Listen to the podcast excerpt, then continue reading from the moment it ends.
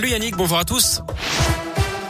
On commence par vos conditions de circulation avec ce ralentissement au passage du tunnel sous Fourvière à Lyon en direction de Marseille à cause d'un accident. Il est conseillé d'éviter le secteur. C'est la seule difficulté hein, dans la région actuellement. À la une, les mesures de restriction vont être assouplies d'ici deux semaines. C'est ce qu'a annoncé hier soir Jean Castex. Ce sera après l'entrée en vigueur du pass vaccinal. Elle est prévue lundi après l'accord aujourd'hui espéré du Conseil constitutionnel. Concrètement, à partir du 2 février, le port du masque ne sera plus obligatoire en extérieur, euh, tout comme le télétravail qui sera simplement recommandé. Deux semaines plus tard, ce sont les discothèques hein, qui pourront rouvrir. Les concerts debout seront à nouveau autorisés. Du côté des écoles, Jean Castex envisage un allègement du protocole au retour des vacances de février, soit pas avant le 7 mars. Des annonces qui interviennent alors que plus de 425 000 nouvelles contaminations ont été enregistrées en 24 heures.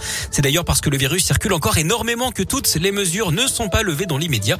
Jean Castex a rappelé que le variant Omicron est certes moins dangereux, mais qu'il ne s'agit quand même pas d'une simple grippe. Écoutez le Premier ministre. Au cours d'une année normale, l'épidémie de grippe provoque en moyenne 10 000 hospitalisations sur toute la période de l'hiver.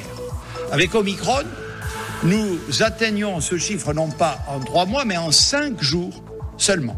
Les caractéristiques de ce variant font qu'on peut facilement attraper le virus en étant vacciné, mais une personne complètement vaccinée a quatre fois et demi moins de risque d'attraper la Covid et surtout 25 fois moins de risque d'être hospitalisé en soins critiques, c'est-à-dire avec euh, des formes graves par rapport à une personne non vaccinée. Mais selon les chiffres officiels, seuls 7% des adultes ne sont pas vaccinés à l'heure actuelle.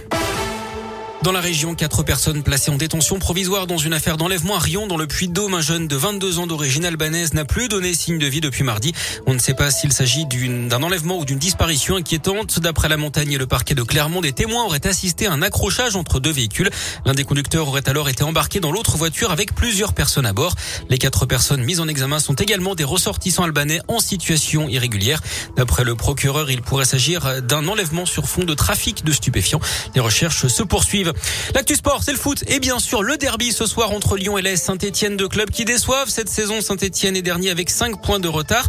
L'OL qui visait le podium en début de saison est seulement 11e. Coup d'envoi de ce choc ce soir à 21h à Dessine.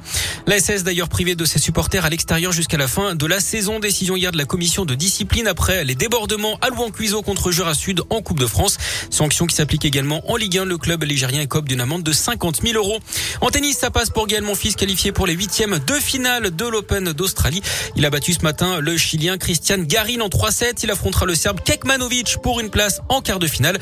À suivre ce matin d'ici une heure, Adrian Manarino contre le Russe Karatsev. C'est donc vers 10h40.